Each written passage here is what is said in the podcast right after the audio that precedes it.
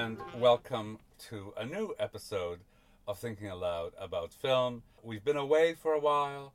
Uh, we've been doing a lot of Almodovar films. Uh, we will continue to do Almodovar films, uh, but for the time being, we're deviating and looking at some uh, art cinema from the Ivory Coast uh, that's currently showing on Mubi. Uh, La Femme au Couteau, The Woman with a Knife, from 1969.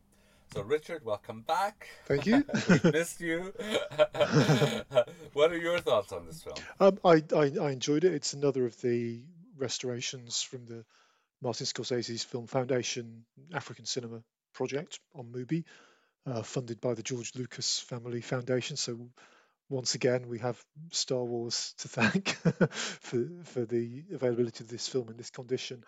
It, it's an interesting film. It's it's apparently the first fiction feature film made in the Ivory Coast um, from 1969. It's the the only feature made by the director Timothée Timothée Bassori. Yeah. He only made one short film and, and, and this this feature film. It's a, I guess I describe it as a psychological thriller. Bassori directed the film, wrote the film, and starred in the film. Uh, so he, he plays this young man who has returned to the Ivory Coast from France, as Bassori had at this point, apparently, um, and is plagued by visions of uh, a woman with a knife. And the, the film is essentially about his trying to understand what is is it a vision? Is it a dream? Is it real? Um, what's the cause of it? There's also a kind of quite complicated flashback structure because there's, there's an older man who similarly was having visions of a of a woman visiting him. Um, so yeah, I found it an interesting film. It's quite a short film. It wasn't a groundbreaking film, I think, but I think in, in the context of where it was made, I thought it was very interesting. Well, what I found, I found it a bit difficult to get through, actually. If you look at the film by the criteria that you would look at, you know, like, I don't know, dominant Hollywood cinema of the period, it feels lacking in all kinds of ways. Yeah, I thought it didn't dramatize things. Uh, I thought the actors were very stiff and awkward. So if one looks at through that point of view, it feels a bit of a failure. I also think that um, if one looks at it through the rubric of art cinema, and I think it's important to note that uh, was a student at uh, the Institut des Hautes Études Cinématographiques in Paris. Yeah, he was a graduate of the film school in Paris, and obviously he imbibed this type of art cinema. Um, and I also thought that if one looks at it through the rubric of art cinema, it becomes more comprehensible, but also, I think, more banal. Mm. Yeah, I, th- I think because well, one thing I, I, found an interview with him, and he while he was in Paris, he was a uh, yeah, he was a fellow student and friend of, of Sarah Maldoror. Um, ah. And when you compare her films to, to this, her films are far more interesting. I think. Yes, I think so. Uh, and also, and, and I think that's a fair comparison because her films would have been made under similar conditions. The, the, the, films she made back in Africa. Yes, I, I you know, I think she's a figure, uh, uh, you know, to think about. I'm, I'm not sure that this is. I mean, I thought the revelation at the end, it felt like introduction to psychology 101. Like, I, I did think it was like banal. I mean, the opening scene, the lead character, who's the director, is is in the shower and gets kind of visited by this knife wielding woman and then ends up lying in the bath. And basically, it's it's a gender flipped version of the shower scene from Psycho. Um, and the ending of the film, you know, the revelation of who this knife wielding woman is or what the figure represents, reminded me very much of the ending of Marnie, but again, gender flip. So the, I've seen re- references to this film being, you know, uh, you know, the first look in African cinema at, at, at, at psychology. Actually, it's psychology at the level of depth that yes. you get from a Hitchcock film, as in not very deep. You know, it's it's kind of yeah. a, a, a, thriller, not a not not a film about psychology. I mean, as I said, if you take the film in terms of its own intentions, I do think it's banal. I think the film becomes very, very interesting when one sees it as a product of its time, of you know post-colonial relations, yeah, between France and its former colonies, I do think one can't help but seeing the protagonist uh, as somebody who's colonized, who has difficulty returning back to his home country. He, I mean, that is part of what the film is about. He can't relate to his own generation. He can't speak to them. Yeah, he's kind of he feels he has nothing to live for. So the film is imbued with a sense of loss. You know, and if you see like his bookshelves, they're all about like Western art. They're all Renoir books and Cezanne books and so on, right? So you know, uh, though I think there's this line in the film that's very interesting. Which says the first thing he thought about when he saw he had this problem was to go to the faith healer, right? Rather than to go to a doctor. Yeah. And then eventually he ends up in an institution and so on. So I think the film is fascinating in what you can read from it. I was fascinated, for example, by the streets.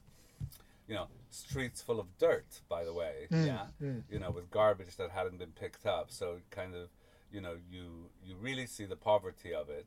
On the other hand, what you're dealing with in the film is obviously a kind of elite, yeah, people who you know have Africanized but Western clothes.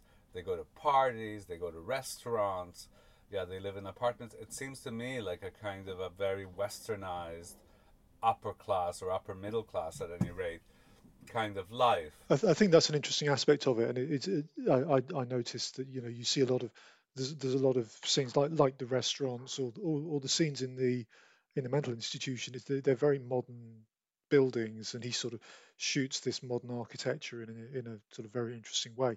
Um, and the other the other thing, as you say, we've we've watched all these films in, in the past few months about, in fact, other ones on this on, on in the same collection on Mubi, which revolve around um, people from Africa living in Paris, so you know, having immigra- emigrated to Paris and doing menial jobs and doing whatever. Um, whereas this is actually someone who's been through that, although not been through that kind of menial job experience. This is clearly someone who who emigrated as an intellectual and to do an intellectual job or, or studies, and and is then back in his home country and finding it very hard to integrate. Uh, there's, I mean, there's also an implication that, which I didn't, wasn't quite sure whether that's what he was, whether whether all of this was in his head, but that the, you know, that the that the friend he's talking to about his problems might be an imaginary person. Maybe the witch doctor isn't real. It's not very clear, but it, it's the, that if uh, that is him kind of wrestling in his head between the kind of westernized and the African idea of himself.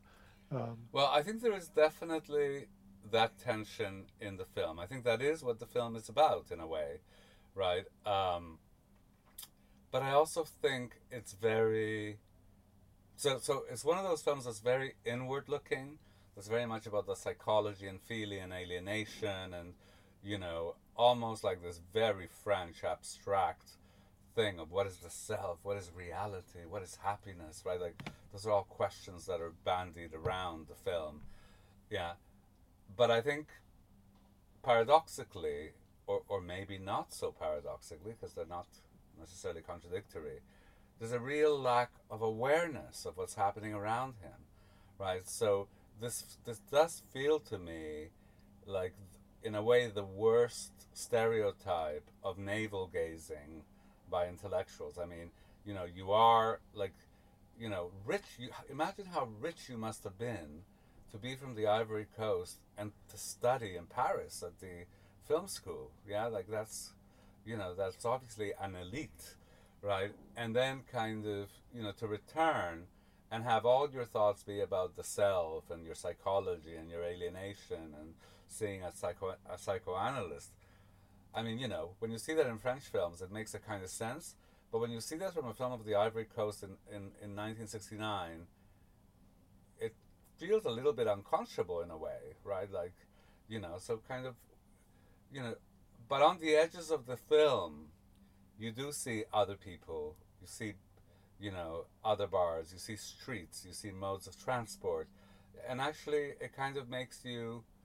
So I think one can extrapolate very interesting questions from watching this film. And I think the, the, the, the element of the film that I found most engaging was actually the the story of the older man. So when it doesn't focus on the the, the figure who's basically the, the writer director and played by the writer director, but the older man, because that very yeah, the sequence where he um, so he sees he has this imaginary woman and he you know takes a taxi with her to a restaurant and then you know she's she's sitting in a chair at the restaurant but because only he can see her, someone then takes the chair away and she falls on her ass. I, you know, I, I really like that sequence, and, and actually that was yes. much more fun than and much more engaging than, than the the bits where the director was being so introspective about how difficult it is going coming back after having been to film school and making a film. Yeah. Um, I mean, you know, there were things that I really liked about it. I liked, I liked how it was shot. You know, the woman with the knife is extraordinarily beautiful and it's a very potent image. But I think it's also a very sexist image. Yeah, this castrating woman. Um, I also thought that there was an interesting tension or a subtext about the protagonist's sexuality, yeah, which is questioned in the film and then denied but actually, in which a lot of the situations and actions and dialogue make you suspicious of that denial. At one point, somebody explicitly says to him, "Maybe you don't like women," or, or hmm. worse to that effect. So yeah, does, yeah, the, the film, the film does raise that question. It doesn't answer it, but it raises it. Yeah. So the question is raised, mm. and actually, I think it's one that hovers, right? You know, so the film kind of denies it, gives this very uh, classic textbook explanation for, yeah, this nightmare of a woman with a knife. But actually, it's still a blame the mother one, and it actually is still slightly at odds with his behavior, his look, his responses to things. There's just something in the film that once the question of his sexuality is brought up, it's never quite effaced. Yeah, yeah, yeah. So I thought that was uh, interesting uh, as well. I wish the film had been really more aware. Yeah, like I think there's no contradiction between kind of, you know, making this film about, you know, the psyche of a post-colonial upper class Ivorian and nonetheless kind of also making a comment on the country itself, on the culture, yeah, on you know, I just think it's almost like very unaware of its surroundings. Yeah, right? yeah. Um, it, it it's trying very hard to be westernized. Those cafes, those restaurants, and yet there's something very interesting that gives it away. So you know, when you see when you go into the apartment, right, like the door lock doesn't quite work. Yeah, but there's a, this attempt at westernization that kind of almost can't be realized because it's not the West, right? Like, you know. So I think, you know, there's all kinds of details in the film that kind of point to that aspiration and point to its failure, but without actually exploring it any further. Yeah. Um, which I found very interesting. Yeah. And I think, you know, it's one of the the film is full of questions that it raises, but that I don't think are the film's subject matter or the film's intention mm. to raise those. Well, I mean, well, one thing that I, because I, I, I, was just doing a bit of digging while we were talking there, and I, I hadn't realised that the the older man, the man in man with the beard in the tuxedo, who also has visions of the woman, is also played by the director. Ah. so so basically, he he plays which, which I mean that's really self-indulgent, but he he which is it. But it's interesting because it's then, then say okay, well maybe that that maybe they'll you know they're the same figure, or maybe he the older man doesn't exist. He's just in the younger man's head. But the you know it, it's uh, maybe or maybe it's just that he couldn't afford any other actors. But um, but yeah, that that's that's it, interesting. But I'm oh, not quite. But I'm oh, not quite sure what he's an egomaniac and wanted to hog all the well, limelight. Possibly, possibly. Yeah. Who knows? yeah. But it, I, so I found an interview with him too. Because what, what's what's slightly mysterious is he, he's you know, he's he's revered locally as this this sort of father figure of Ivory Coast cinema, but he never made another film after this one. I mean, various articles talk about his this is his first feature film. Yeah, it, is, but it's it's his only feature film. So he made a, a short, and then he made this, and then that was it. The only explanation I can find for that is an interview where he talks about the fact that he uh, he ended up pretty much financing this film himself, and it was a commercial failure, so he lost a lot of money on it, and so he didn't want to go down that route again. But I can't find any indication of. I mean, he was a writer as well. Presumably, he continued working in cultural circles. I, I, I guess, given he's so revered, but I can't find any explanation of what he's what he was up to for the last for the next sort of 40 years. Um, yeah, there was an interview, interview with him at a retrospective of his work, presumably quite yeah quite quite short retrospective because there's only two films. Mm. Um, but I think yeah the thing is this is not a, you know it's, it's a first film. It's you know it's, it's got its faults. Um, you know maybe if he'd been able to carry on, you know with a more mature film industry and, and be able to make more films, he would have you know developed in a more interesting way, or, or maybe maybe not, but we don't know. Yeah, I, I don't know. I mean, I'm very glad to have this film. Mm. Uh, it doesn't surprise me that you know in quite poor countries, without uh, uh, infrastructure, but you can just imagine how in poor countries it's very difficult to make films. It's very difficult to kind of develop careers uh, uh, and so on. There, so, there's a bit of it. So that, just to say, there's a bit of stuff on that in this interview that I'll send you a link to, where he talks about the at, at one point the there was going to be a kind of government funded uh, film infrastructure. So he came back from France to work within that and work for Ivory Coast TV, but then that then that then fell apart. He went back to France and then he came back and made this film. So it seems to have been he was working at a time where there was an attempt to set up that infrastructure. I think there now is that infrastructure, but at, at, at this point in the late 60s, early 70s, there, there wasn't anything there for him to work with. And if you know, if you look at someone like Sarah Maldoror, she was kind of moving between um, Africa and France in, in, terms of getting films made at the same time. So, so I mean, I think for me, um, the, the film has its own value. So, whilst I've been criticizing it, I think you know validly in all of these different areas nonetheless, you know, the film exists. It's quite, you know, handsome to look at.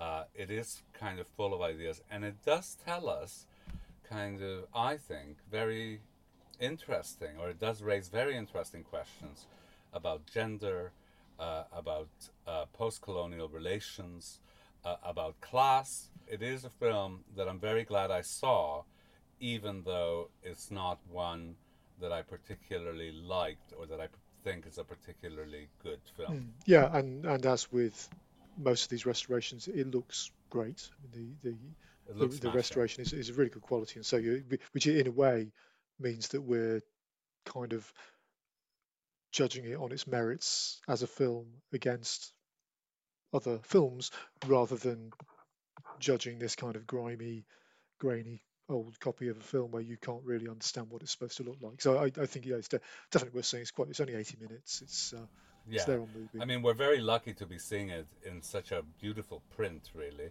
Uh, and uh, you know, I highly recommend that uh, uh, people give it a go, uh, in spite of the reservations that I've expressed. Yeah, here. yeah. All right. Thank you very much for listening. we are thinking aloud about film. I'm Jose. I'm Richard and we will now kind of return more regularly than we've been doing the last couple of months. Thank you very much for listening.